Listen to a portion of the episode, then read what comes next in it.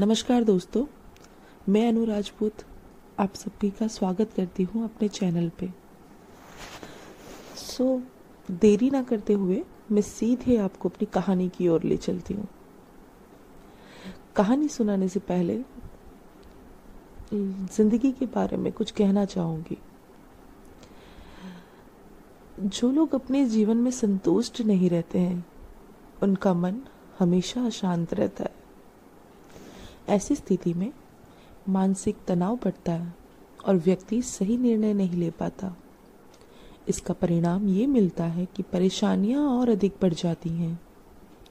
जीवन में सुख और शांति चाहते हैं तो हमेशा सबसे पहले संतुष्टि की भावना लाना होगा।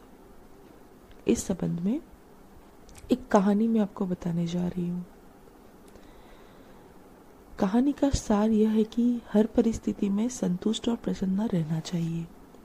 तो फिर पढ़ते हैं हम अपनी कहानी की ओर। कहानी के अनुसार, एक गाँव में एक गरीब व्यक्ति दिन भर भगवान की भक्ति करता रहता था। लेकिन वह अपने जीवन में संतुष्ट नहीं था। जो चीज़ें उसके पास नहीं थी, उसके लिए वह दुखी रहता था। एक दिन उसके गाँव में एक विद्वान संत पहुँचे। वह गरीब भी संत से मिलने पहुँचा और अपनी सभी परेशानियाँ बता दी। संत ने उस गरीब को एक मंत्र बताया और कहा कि रोज इस मंत्र का जाप करना।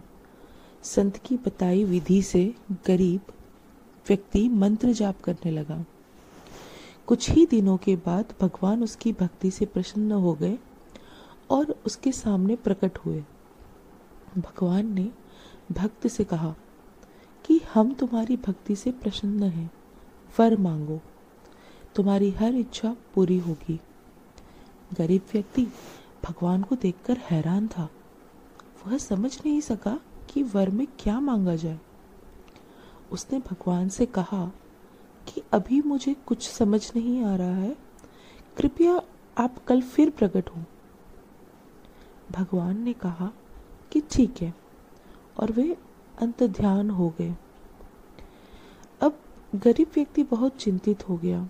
उसने सोचा कि मेरे पास रहने के लिए घर नहीं है तो घर मांग लेता हूँ। कुछ देर बाद उसने सोचा कि मुझे बहुत सारी ज़मीन जायदाद मांग लेनी चाहिए। कुछ देर बाद सोचा कि मुझे किसी राज्य का राजा बनने का वर मांगना चाहिए। पूरी रात वह ऐसे विचारों की वजह से सो नहीं सका। सुबह हो गई, लेकिन गरीब व्यक्ति ये तय नहीं कर पाया कि वे वर में मांगे क्या। भगवान फिर से उसके सामने प्रकट हुए। भक्त ने कहा कि प्रभु, मुझे सिर्फ़ यही वर दे कि मेरा मन आपकी भक्ति में लगा रहे। मैं हर हाल में संतुष्ट रहना चाहता हूँ।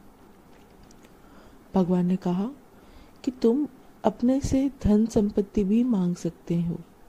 गरीब व्यक्ति ने कहा कि प्रभु, अभी मेरे पास कुछ भी नहीं है, लेकिन धन आने के संकेत मात्र से ही मेरी नींद उड़ गई। मानसिक तनाव बढ़ने लगा। मुझे ऐसा धन नहीं चाहिए जिससे मेरी सुख और शांति खत्म हो जाए। भगवान प्रसन्न हुए। और उन्होंने कहा, तुम जैसा चाहते हो, वैसा ही होगा। इस कहानी से हमें ये सीख मिलती है कि जो लोग सुख शांति चाहते हैं, उन्हें हमेशा संतुष्ट रहना चाहिए। और अगर कभी असंतुष्टि रहेगी तो अशांति भी बनी रहेगी। और हम कभी भी सुखी नहीं हो सकते। दोस्तों, बहुत ये छोटी सी कहानी से काफ़ी अच्छी सीख हमें मिली है। मैं उम्मीद करती हूँ कि मेरी कहानी आपको ज़िंदगी में आगे बढ़ने में मदद करेगी। धन्यवाद आप सबका।